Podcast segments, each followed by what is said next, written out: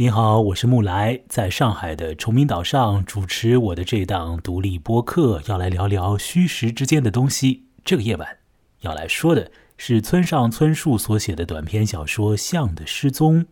那这个夜里要和我一起来聊啊，《象的失踪》的是人在呃广州的黄文杰。黄文杰你好，木来你好啊。啊，我们前面实质上已经聊了许多了哈。象的失踪这个故事呢，在有些人看来，会使得他们去辨析一个问题，那就是象象征着什么。而我和你达成了一个共识，那就是这个问题不必讨论。呃，那是因为我和你好像有一个默契啊，呃，都认为这个文章的呃重点，或者说一个强音。不在于象存在在那里，以及象是什么和象象征着什么，这都不是问题，而是在于什么呢？就是一个不协调的东西，一个和周围环境嗯有点呃失衡的一个事物啊，它的呃奇怪的方式，以奇怪的方式消失掉。象的消失，所谓的消失，是这篇短篇小说的重点所在。消失的东西也不是别的东西，它确确实实就是一头大象哦。大象有可能真没有象征什么别的，它真就是一头大象。它消失了，它是以什么方式消失的呢？以一种奇怪的方式。呃，这头大象呢，长期就是被关在一个象舍里，呃，后来它消失了。他是以什么方式消失的？黄文杰，你能现在就说出来吗？啊，他就是饲养饲养员在给他那个擦洗身子的时候，他好像就慢慢的变小变小，然后就消失了。嗯，象的消失的过程是一个呃比较不清楚的一个动态，这个动态呢。是由这个故事的叙述人，也就是小说里面的我，在讲述给一个还算是陌生的呃女子听的时候被透露出来的。那个我长期以来一直跟踪着有关于那头大象的呃各式各样的信息，包括很多报纸上面的报道啊等等的，并且那个人呢，呃有一个惯常会做的举动，那就是他会跑到山上面去。守住一个据点，采用一个巧妙的角度去观测那个象舍，在象彻底失踪之前的那个晚上，那个人看到了有点怪的情景，而那个怪在那个人的心中，呃，他又好像是创造了一个新的平衡感，所以这个怪又变得不怪了。那头象，据他所言，似乎和那个饲养员之间啊。变得更加有一个呃平衡感的平衡感的感觉了，好像这个悍然大物，这个庞然大物啊变小了，这个笨重的东西变得灵巧了一般的。呃，第二天，象就没有了，并且再也不复存在了。一个笨重的东西变小，然后消失，这件事情让我想到的一个词语叫做为。轻易，或许在这次的节目里面，我们也可以谈谈这种轻易的感觉。那我要在一段音乐之中来，呃，更为具体的说说《象的失踪》这个故事的情节框架。完了之后，再与黄文杰做更多讨论。那我要放的这段音乐呢，我认为是非常的切合题意的，因为音乐的名字就叫做《大象》哦，是由。伦敦爱乐乐团的呃低音提琴声部来演奏的，听这段音乐大概会听半分多钟，然后我来说说这个故事的情节大纲。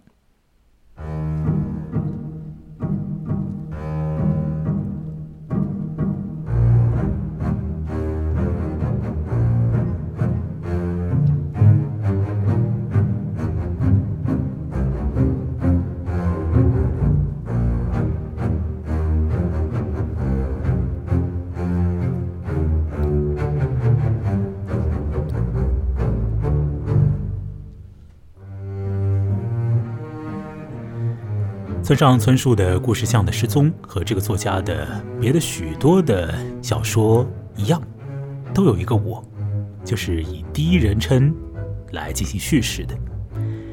而这个我呢，其实和村上的别的小说里面的我也有相像的地方，比如他好像和这个世界保持一定的距离，比如说他好像有他自成一派的生活作息里面的一些常态动作。那在象的失踪的一开头，呃，这个我就交代说，他得知象的消失的事件呢，是从报纸上得知的，而他看报纸这件事情呢，是他的日常行为。他每天早上爬起来就要做许多一系列的行为啊，很有规矩的去做这些事情。拿到报纸啊，就从第一版开始一点点往下看，而后呢，呃，那一天，事实上是。呃，五月十七号，呃，五月十八号，啊，反正有一个具体的日子，在那个报纸上看到说，呃，镇里面的一头大象啊，消失了。这头大象呢，本来属于镇上面的一个动物园，那这个动物园因为呃这个土地的原因啊，要呃这个关张，那么很多动物呢都转手了，到其他地方去了。一头老象没有办法 被挪到别的地方去，那要不要给它安乐死呢？当时的时候呢，呃，镇上面呢做了一个安排啊，进行了一个呃三方协调，就是镇政府，然后还有动物园方面以及这个房地产开发商，他们呢有了一个共同的协议，就是说呢，呃，第一点，象呢是作为镇的所有的财产，由镇那一方呢，来免费的领养；第二点呢，这个收容象的设施呢，由房地产商呢来无偿的提供；第三点呢，就是饲养员这个工资由动物园那一方呢进行担待。这样子有了这样的安排之后，这个象呢就被保存在了镇上。那么它，呃，当然很特别了，只有一个象舍，这个象舍里面有一头大象。边上没有别的其他的小动物和大动物啊，啊，就那样的这头象就继续存在在那个镇里面。啊，当然，镇里面的人会对这个象的呃问题啊展开一些呃或许必要的讨论吧。你知道，在那种日本社会里面，镇上面会有他们的一些。政治机关呢，比如说这种议会啊，那里头呢，呃，有有那个呃主政者，自然就有反对派。那反对派就会提出来一些声音啊，比如说这个象啊，到底本镇有没有必要保存它？这个象给本镇带来什么样的好处啊？饲养它是不是费用太多啊？等等等等，那也会罗列出来几条。那么这个镇政府方面呢，就要予以一一的回应。那也是条理清晰的来回应啊，指出说这个象年事已高，食量不大，也不会害人呐。象死了以后呢，这个地皮，这个象舍的地皮呢，也就是变成镇的财产。还有呢，呃，说是这个象呢，可以成为镇的象征啊，诸如此类的啊，好几条。那这些一条一条的这这样这样的一个来来回回的东西呢，在象的失踪这个故事当中呢，是被清晰的呈现出来。罗列出来的，啊这也是还是蛮少见的。村上春树一般好像不会去做那种特别具有逻辑性的这样的安排啊，但是在这个故事当中，他还是把这些东西啊都比较清晰的列出来。那不管怎么样，这个像就存在在那个镇里，就这样存在着。那么，呃，镇政府也是呃会围绕像展开一系列的这个活动。比如说叫镇上的小朋友给大象写生啊，某些时候呢找几个还算是美女的人呢去喂喂象啊，拍几张照片啊，呃这样子的。那镇上面的这个媒体报道当然也会，呃就是跟踪这个象的状态。不过这个你说要这个象有什么特别的状态吗？它没有什么特别状态，它就一直是在那儿啊。那么养这个象的人，饲养员啊，是动物园那个员工啊。他留了下来，继续照料那头年事已高的大象。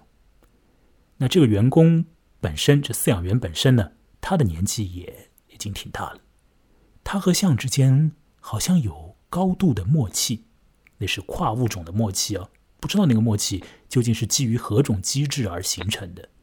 反正象呢，呃，对于这个饲养员的举动都是服服帖帖的。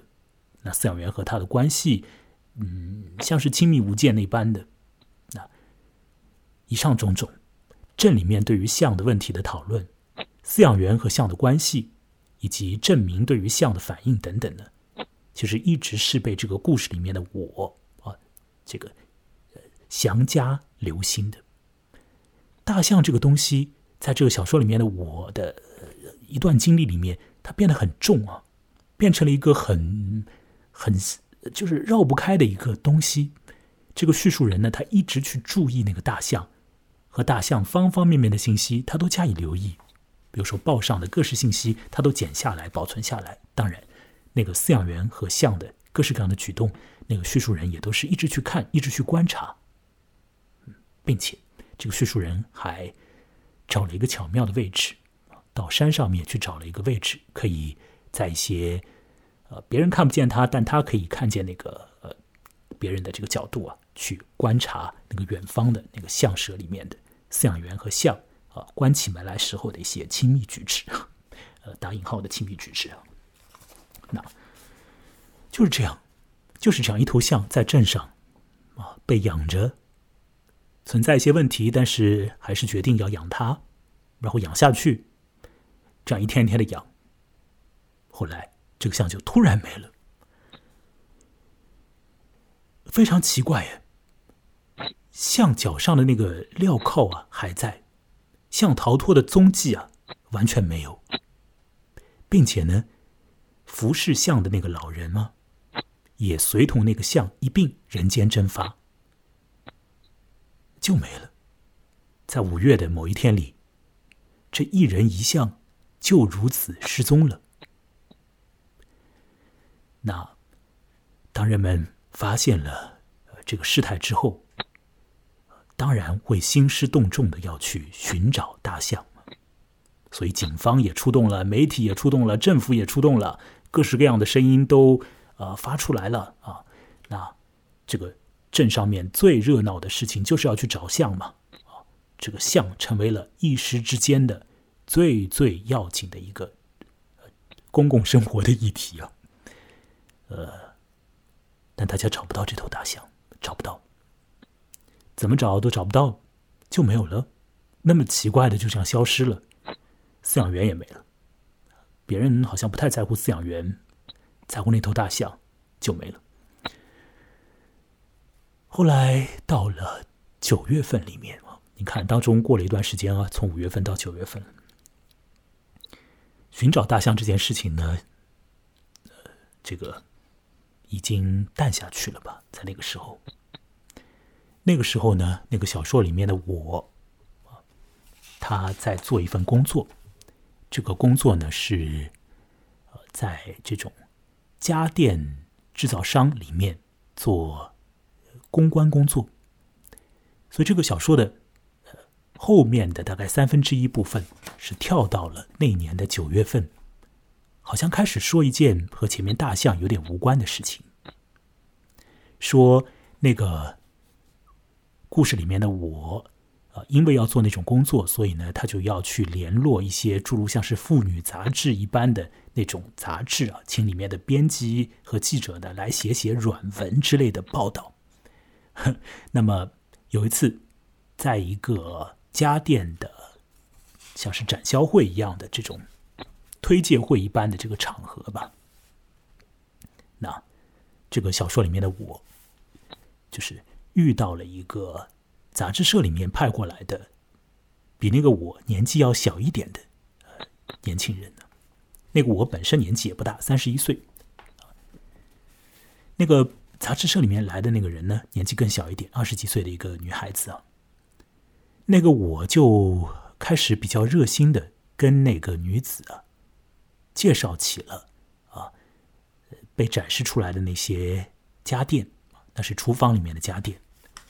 讲着讲着呢，就讲到了一件事情，说是在当今这个年代里边呢，呃，家电的问题呢，有一个啊至关重要的方面呢，就是在于协调性。协调性这件事情非常非常重要。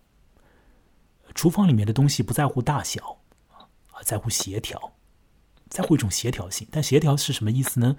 呃，也许讲不明白。就这样子，那个小说里面的我同那个女编辑就聊了起来，两个人好像嗯还蛮投缘的，还蛮能聊的。那这个女编辑也挺欣赏这个 呃这个这个男士的啊。特别是当这个男士提到了什么，如今社会上比较急功近利啊，很多事情如果不具备商品的元素，就不具备任何的意义啊，诸如此类的这些比较社会性的这种这种话语的时候，呃，又是符合一般的社会的那个认识的那些话的时候啊，比如讲到什么这个商品性啊等等这些问题的时候，那那个女人，那个比她年纪小一点的那个女方，嗯，好像更加乐得去洗耳恭听。那这样子呢？那个男人呢，也就啊，蛮有表达欲的。他想找这个女人去外面啊，去离开这个工作场合，约会一下，请她去酒吧喝点鸡尾酒之类的。所以这个故事又转到了一个大家一起喝喝聊聊的场景里面去了。在村上春树的小说里面。一直会出现这种呵呵聊聊的场景，某种村上春树式的对话会被展开来。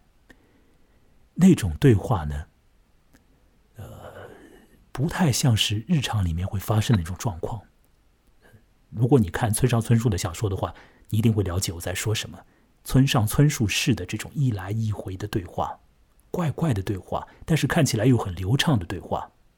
这样子的对话，在《象的失踪》里面也要发生了。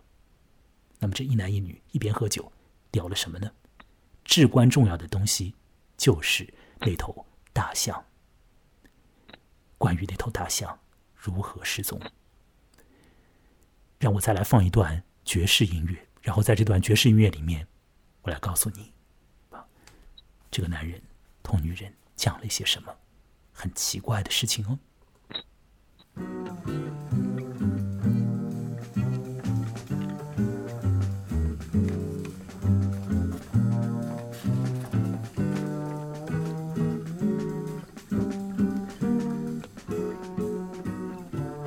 不知道为什么，这个小说里面的我讲起了不合时宜的话题，就是有关于此前他一直心心念念的大象，镇里面的大象。女编辑觉得这个话题也挺好玩的，就想听下去。那我这故事里面的我，也就啊，开始无所顾忌的讲出来了一些啊，讲给别人听，别人都会不相信的一些的所见所呃，就是所见到的一些场景，一切，那就是关于那头大象失踪的时候的那个动态。那个我说，在大象失踪前的那个晚上啊，傍晚。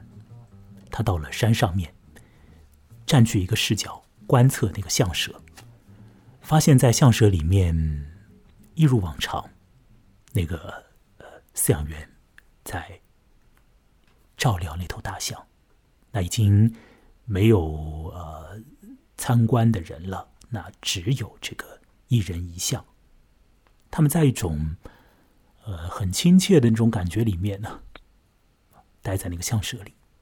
比如说，那个饲养员会拍拍那头大象啊，这样子。然后呢，在那个我看起来，某一种新的平衡开始被建立。至于这个新的平衡到底是怎么一回事情，不太容易说得清楚。勉强的说，就是似乎那头大象变小了一点点。好像它比往常要小了，变得和那个饲养员之间更具有一种平衡感了。就这样，诶，这个态势就这样持续一段时间，而后，而后好像大象和饲养员就不见了。那个我同年轻的女编辑说了这些的话，女方有点啊不知道怎么回应，她也听呆了。她最后回应的方式是说：“哦，呃，本人家里面有一只猫，好像以前也是莫名其妙的就走失了。”那说完这个，这个女人也就离场，之后没有别的约会了。这个男人说了怪怪的话嘛，很怪嘛。什么新的平衡啦，大象变小了，然后不见了，在讲什么话？这是酒后在乱讲吗？哎，那这个事情也就这个样子。这个男人讲出了他的的确确自己内心里面的感觉啊，他讲出了他的亲眼所目睹的情况，他努力的讲了出来，告诉这个女人，也告诉读者，像就是这个样子消失了。到了小说的最后的那个阶段，那个男人说，在象啊失踪事件发生以后，好像呃周围的事物呢失去了固有的平衡啊，内部的某种平衡分崩离析了，呃，但是似乎又有另外的一种顺畅感被建立了起来。比如说，这个男人讲。当他自己要做点什么事情的时候，就再也没有办法在这一行为所可能带来的结果与回避这一行为所可能带来的结果之间找出二者的差异啊！听起来这句话的哈 蛮绕的，大概意思就是好像他的人生之中有了一种奇怪的一种顺溜感，某种既往的平衡感被消除，某种新的平衡感出现，然后一种顺溜感发生。之后他的工作也很顺利，人生也蛮舒服，就是这样。然后这个故事就这样结束了。那头大象在哪里？没有任何人知道。那头大象就是这样没有了。起先镇上面的人，啊，还去关心大象在哪儿，但是渐渐的，不再有任何人去谈这个话题。大象仿佛本身就是不存在的。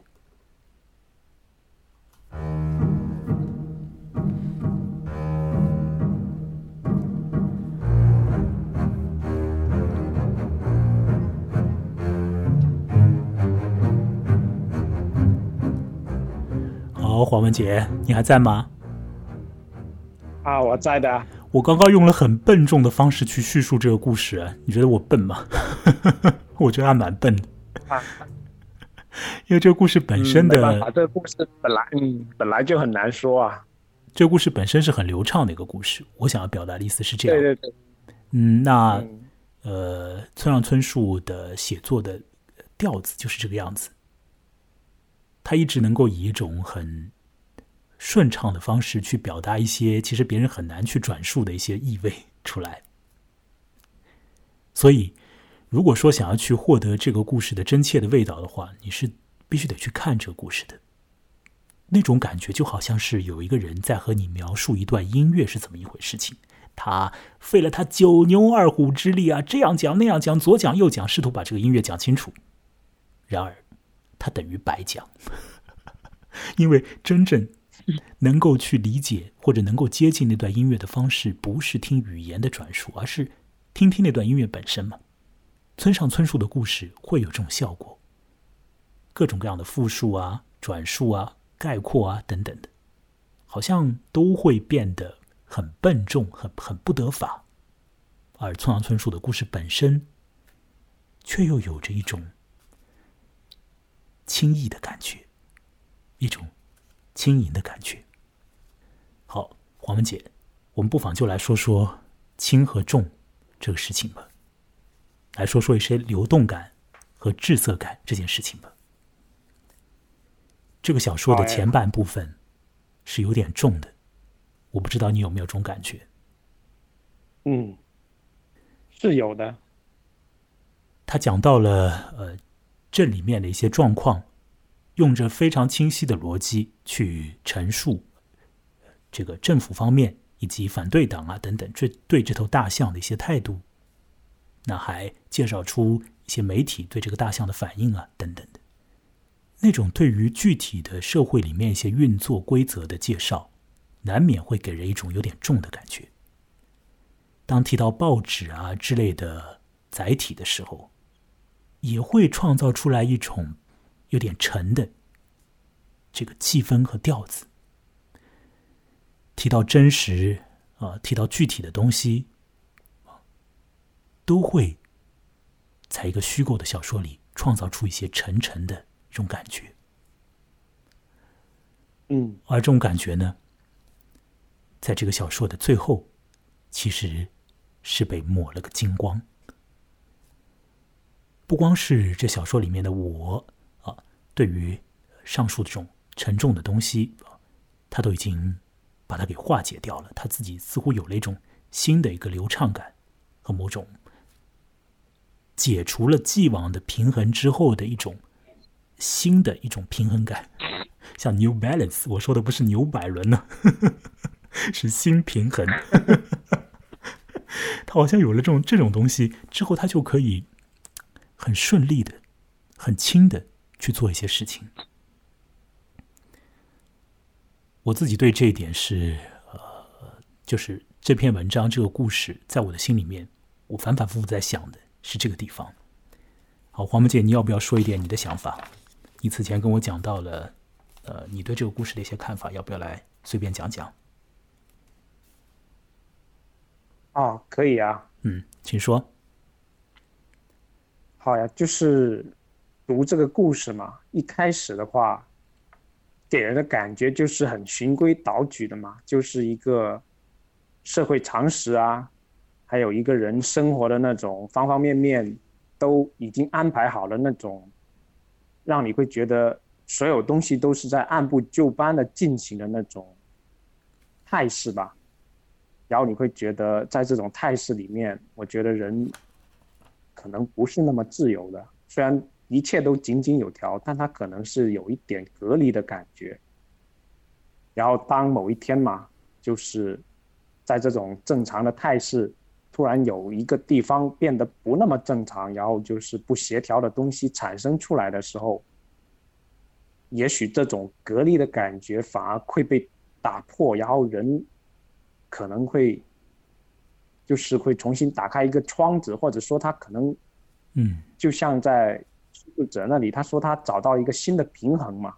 嗯，其实他没有说这句这句话，这句话是我说的。他说的是一些平衡被打破啊之类的。嗯，对，嗯，就是当，就是有时候很奇怪，就你觉得一切事情都井井有条的时候，也许你反而不会感觉那么好，那么顺畅。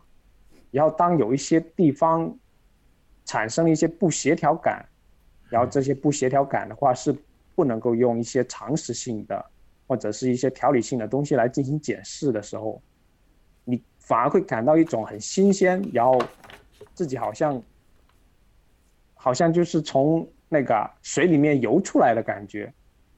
嗯，好，那你说的挺有意思的，嗯，呃。是这个样子，那我要进一步的来说，就是这个大象所引发的种种这大象本身也是一个很沉重的这种感觉啊，这种很至重的感觉。那它所引发的种种呢，在这个叙述人的心里面，长期都是很重的，好像就是拖着他一样的，使得他要去留心、留意这个大象的有关于大象的各种各样的信息，报纸上面的信息也要剪下来。别人对大象的反应，他也要去注意，甚至于要偷偷摸摸的去看那个大象。在他本身就已经有一种像你所说的被一个日常的那种状态控制住的这个生活里面，这个大象似乎让他 让他这个生活里面有了一个更大更大的一个重力感的一个东西在影响他。而这个重力感，呃，在这个小说的后面呢？就是消失了，不见了。你会感觉到一种，反正我就觉得，就是大象消失这个地方，就真的有点豁然开朗的感觉。就一切，就是盘，就是一直压在压在他身上的某种东西嘛。嗯好像他就消失掉了。嗯。有的人会纠结于这个问题：大象是什么？我在一开头就说了，这个问题可能不太好。那这个问题，如果你必须得要去回答的话呢，那个人有个人的回答。这个呃，象的失踪的翻译者林少华给的那个回答可能是最最无聊的。他就说这个呃，反映了资本主义啊，什么什么样的。那特别特别的无聊，也特别特别的符合我们这里的语文中心思想那种归纳啊啊，完全不用去管它了。但是，确乎这个小说里面有的地方，它还真的是提到了什么商品社会啊之类的。你注意到了吗？就是当那个叙述人在和那个女性编辑去聊的时候，呃，最最让那个女性编辑就是觉得，哎呀，挺有意思的，你讲的蛮有道理的，蛮高妙的那个地方，就是在那个男人。说到什么商品经济啊之类的那个点，那个点能够抓住那个女人的心，而后面讲到那个大象如何消失啊等等，那个女人其实已经听不懂了，她都不知道她在说什么了。那个女人能理解的，也就是一般泰式社会里面的那些公众所可以理解的一些看起来或者听上去很有道理的一些道理，而一些更为巧妙的事情无法理解。很多读小说的人好像也处在那个状态里，被卡在那种状态里，而那种状态其实有点重的，它拖住你了。那有的人也会说，这个大象呢，像是一种人生的理想一样的。我想不通啊，那么重的一个东西，它怎么就是象征了一个理想呢？呃，有点想不通。有的人说，这是一个精神角落。呃，有可能他是豆瓣上多了，豆瓣的广告说这是一个我们豆瓣是一个精神角落。那是啊，呃，或许是这样。对于那个叙述人而言，大象的那个象舍是一个与周遭啊不太一样的一个地点，一个时空。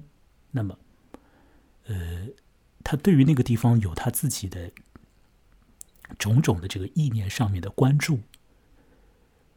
但是这种关注啊，可能并不是说要把自己的心里面的某种理想寄托在那里啊，某种情怀放在那里啊，等等的，只是被那个地方给抓住了他的注意力。他也无缘无故的，就是要去注意那头大象。或许没有别的原因，只因为它是一头大象，大象本身和周围不太一样。并不存在什么要把自己的理念呢寄托在那里啊，要把自己的情怀啊寄托在那里啊，这是一个精神角落，啊要去维护它什么什么的，我觉得有点过了，好像没有那些，只是他想制约住了他。那么啊，有人说的更加的，我觉得更加的好玩啊，但是也 也更加的离开这个故事了，就讲说这个小说在提到养老问题。因为这个小说里面有一个老年人嘛，老年的饲养员，嗯，对，饲养员后来也消失了。那有人就说这个老人啊要被善待啊等等的。那村上春树很年轻的时候就开始关注这个问题了。那我想，如果你往那个方面想呢，那真是你太一厢情愿的做出了你的解释啊。村上春树他的人生和他作品呢，呃，已经呃铺展在我们的眼前了。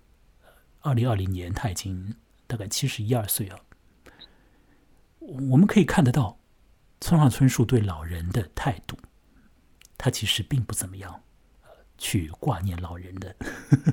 在他的小说里面出现的，通常都是年轻人，没有老人什么样的戏份的，老人出现的时刻很少。所以你要说村上春树在三十几岁的时候去想什么养老问题，我觉得这个你有点一厢情愿所以这个故事遗留下来的，就是一个消失，一个大东西的失去，变得轻飘飘的，变小了一点，然后与周遭，呃，你说它更和谐，或者说它更不和谐，讲不清楚的一种感觉。随后他就这样子离开，不见了。我们在录音之前呢，呃，我和黄文杰都看了一个文章，那个文章是由意大利的一个小说家叫做伊塔诺·卡尔维诺所写的，呃，实质上也是他所讲的，因为那是他的一个讲稿，那出现在一本叫做《美国讲稿》的书里。这个书呢，也被称之为是新千年文学备忘录。那卡尔维诺呢，这个名作家，一个非常厉害的小说家，他根据他自己的这个多年以来的经验和他自己的意识的整理，归总了一些小说这种形式，或许在下一个千年，实质上也就是在我们这个世纪里啊，呃，所依然会被保存下来一些特质啊，他就这些特质做了一些讲座，而那个讲座的第一篇名字呢，就叫做《轻易》。轻松的轻，飘逸的逸，我会觉得把卡尔维诺的这个讲稿啊，和村上春树的这篇《象的失踪》摆在一起，比照一下来看一看，会看出一些蛮有意思的一些趣味啊。轻易这篇讲稿一开头就说的很清楚，卡尔维诺说啊，他的人生啊，写了四十年小说之后，他发现他在写小说的时候，主要在干一个什么事情呢？就是在探索各种道路，尝试各种实验以后呢，来做这样的事情啊。减轻分量。他说他在做减轻分量这件事情，哎，听起来是不是很奇妙啊？怎么会写小说是减轻分量呢？卡尔维诺解释啊，他说有时候呢是减轻人物的分量，有时候是解释减轻天体的分量，有时候是减轻城市的分量，有时候是尽力减轻小说结构和语言的分量。我听起来你简直都昏掉了，什么天体的分量、城市的分量、小说结构的分量，估计还可以理解。天体要减轻，城市也要减轻，真的，卡尔维诺做过这样的事情。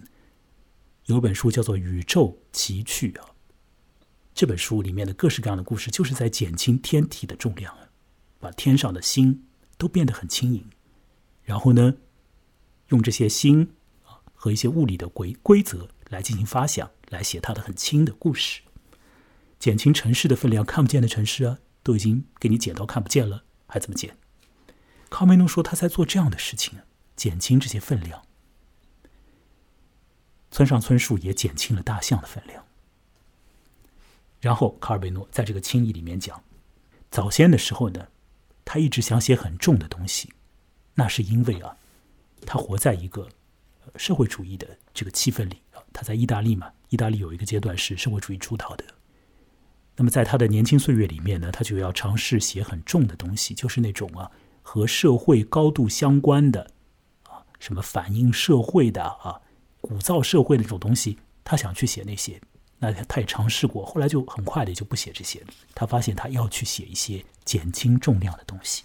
那么接下来呢，卡尔维诺就从神话、从诗歌，甚至于从物理学里面找了一些的的材料来去呃说明减轻重量。是会带来奇妙的效果的，来去说明这一点，或者说这个世界的运作规则里面的某一部分，不在于重，而在于轻，在于轻易。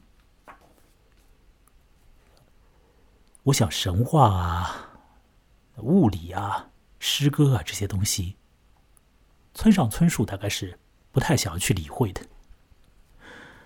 呃，从村上春树的作品里面没有。往那方面去谈呢，嗯，但是这个卡尔维诺的这篇文章里面有一个点倒是和村上春树啊他的经历很相像。在《轻易》这篇讲稿里面，卡尔维诺提到说，要试图让一些东西飞起来，要让你的文本有一种飞上去的感觉。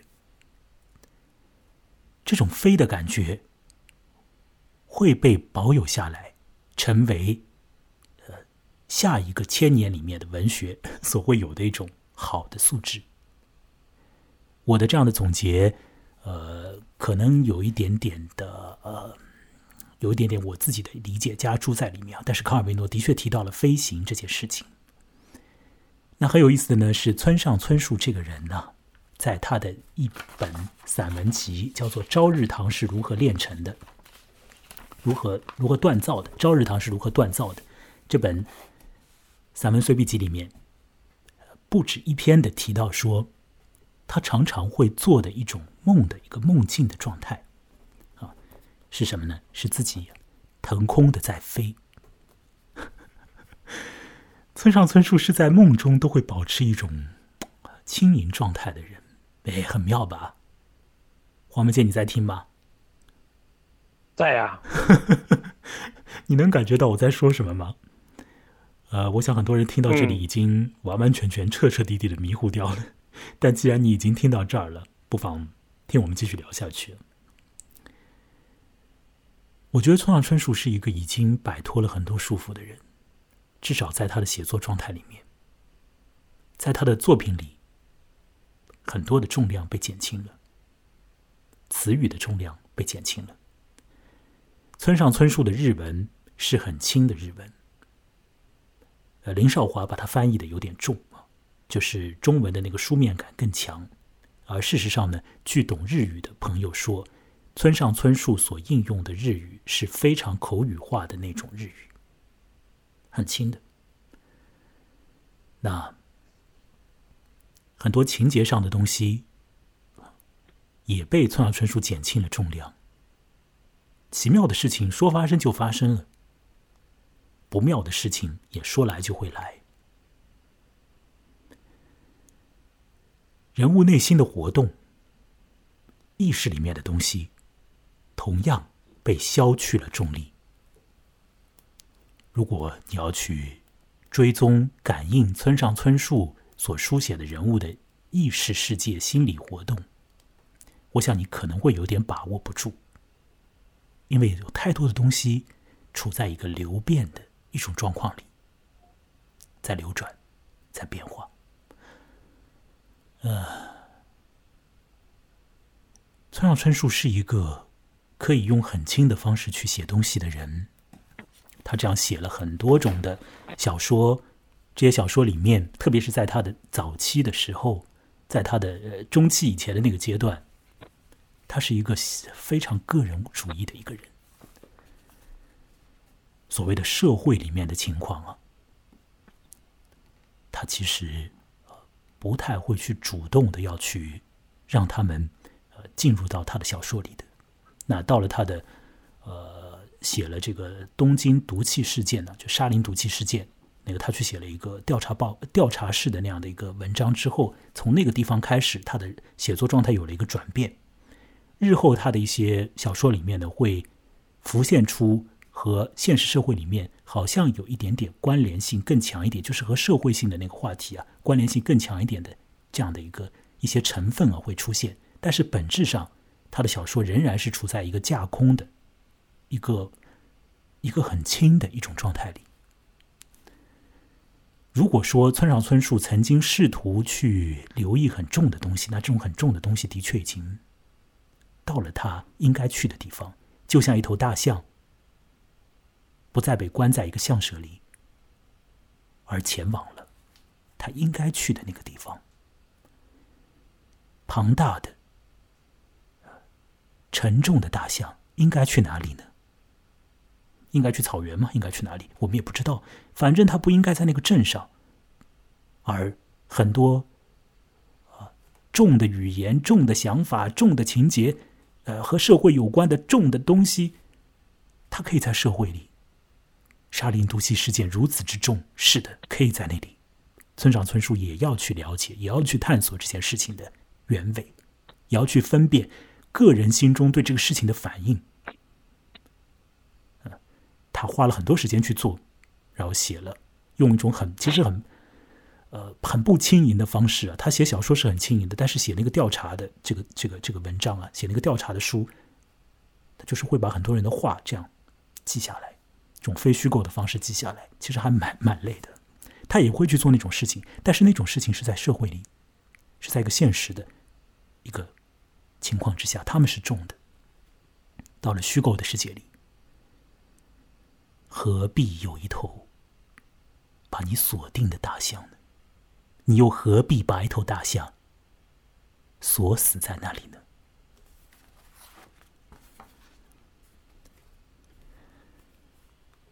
呃，黄明杰，你还在哦？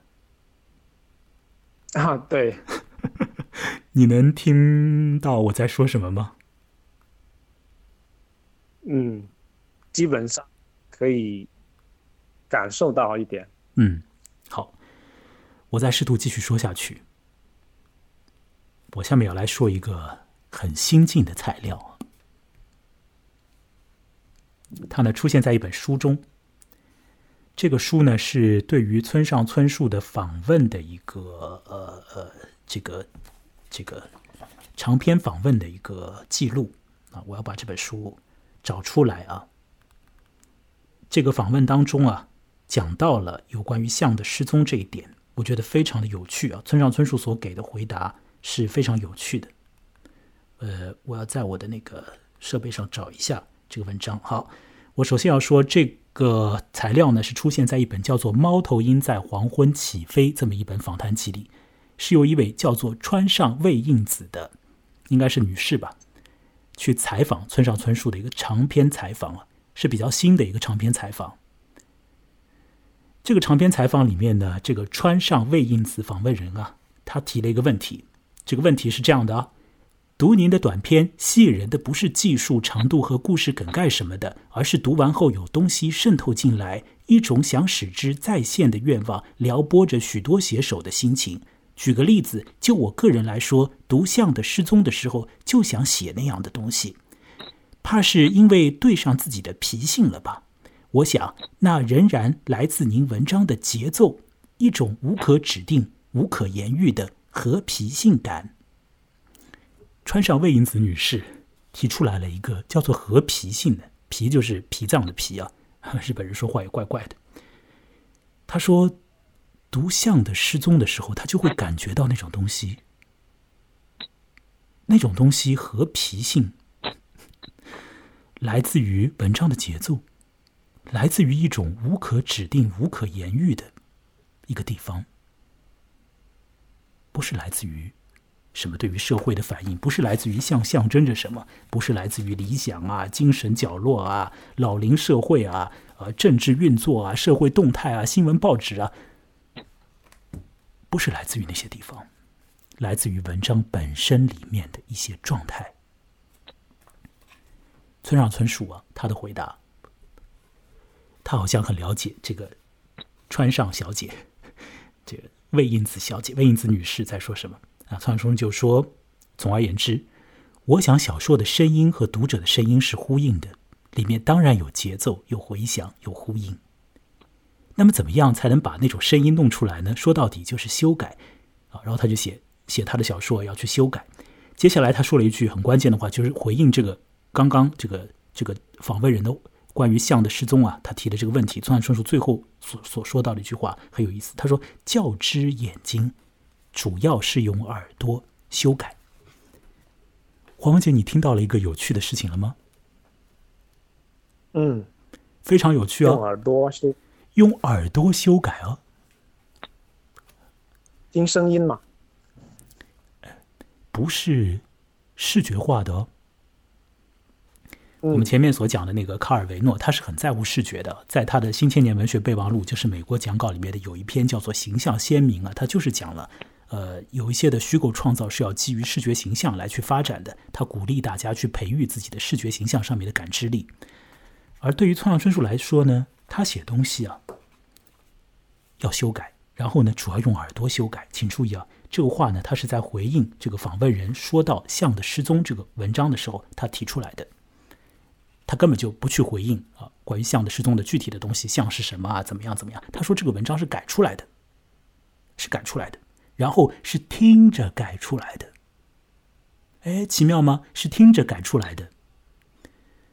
我一直有这种感觉，村上春树是以音乐性的状态在写他的小说的，正是因为他采用了一种。比较偏音乐性的、比较偏偏听感的方式在写他的小说，所以很多种局面变轻了，很多种局面不再那么样的磕磕绊绊、那么样的沉重、那么样的滞涩，而是在一种流逝里，在一种 flow 里面，有他自己的节奏，有他自己的某种的啊一种的方式在在那边在流转。像变小了，然后失踪了，没有什么不合情合理的，因为他就是要失踪掉，因为这篇文章，他就是要把这个像给解决掉，所以他就失踪了，解决掉，讲到音乐的时候，解决是一个音乐术语，听起来这个词是不是有点害人啊？解决掉。一个作曲者有的时候他说：“我要把这个地方解决掉，我要解决这个声音。”这个意思是要让这个声音比较顺耳的、自然的运行下去。我觉得村上春树在这篇叫做《象的失踪》的这个文章当中，他写了一些不和谐的东西，写了一些呃常态社会里面的平衡感，以及某种新的呃内心里面的一种打开豁口以后的顺畅感，解决障碍以后的流畅感等等。不和谐的东西，一种不平衡的东西。反而带来了一种流动感，在音乐里面，这样子的效果也是很多的。许多的音乐可能是建立在嗯某种不协调里面，那这种不协调，它会有一个力度，然后推进这个声音。哎，你听听，还是蛮好听的，并且是很有趣味的。那这是我对《象的失踪》这个文章现在自己啊处于恍惚状态，就是想到什么讲什么所讲的一些东西。其实我本来我和你也准备了一些材料嘛，但是前面试图用那种很规范的方式去聊的时候，发现好几次都聊不进去，是吧？嗯，啊，对啊。然后用了这样的比较轻松的方式的话呢，就是我自己可以啊自顾自的说很多。嗯 呃，我试图把我要所想到的一些东西，把它给说出来吧。嗯，希望这个呃这次的谈话是有意思的吧？你觉得有意思吧，黄文杰？我肯定觉得有意思啊！啊，你觉得有意思？嗯，那就很好。呃，其实这个还是我们的一个私聊嘛，有时候就是把一个私聊呃。放在一种框里，然后使得它变成了一个节目。我也希望我的节目给我一个自由度，不要给我一个滞涩感。其实说老实话，我很多时候会被自己的节目给控制住。虽然说我这个播客听者寥寥，你不要说寥寥吧，就说很有限。但是我好像还是自己给自己设定了一些规则，设定了一些要求啊，要达到它，会自己有自己的一些重点呐所在啊等等，要去处理它。其实听的人或许不在乎这些，他要的是一个你讲下去的感觉。如果本节目有催眠之功效的话，非常好。好，离开这一切吧，舒服一点，忘了这些。啊，再来放一放大象这段低音提琴音乐。那在这段音乐的进行里面，我来聊一个现实里面的大象的状况。上海西郊公园里面的一只大象叫做版纳，我给这个大象还写过一篇文章。版纳这只象也蛮妙的，呃，它已经死掉了。版纳有一个特点，在它的一辈子里面的大部分时间，事实上是绝大部分时间，就是在它被从西双版纳抓到上海动物园以后，在它。生下了小象以后啊，在上海动物园，版纳是一头母象，它生了小象以后，这头母象啊，此后的象生里面没有再躺下来过。说说版纳，说说那头不倒象啊，然后本期节目就可以轻松的结束了。听听看大象这段音乐吧，double bass 所演奏的 elephant。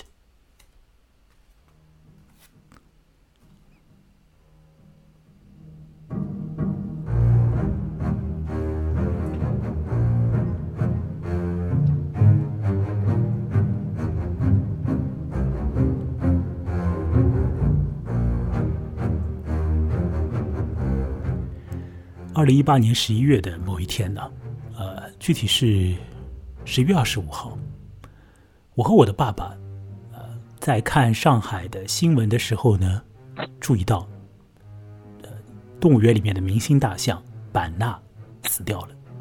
我的爸爸顿时很伤感，因为那头大象，它被运到上海，被放在那头那个动物园里面。这个这段时间，会勾起我父亲的一些回忆。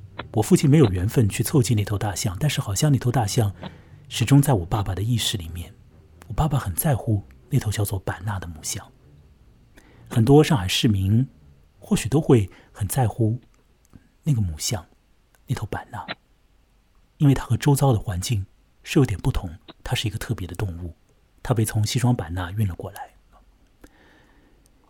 那在一九七零年代里面呢，这个上海动物园的人呢，决定要去拥有一只象，然后呢，经过了这个某些的批准之后呢，这个捕象队就到了西双版纳。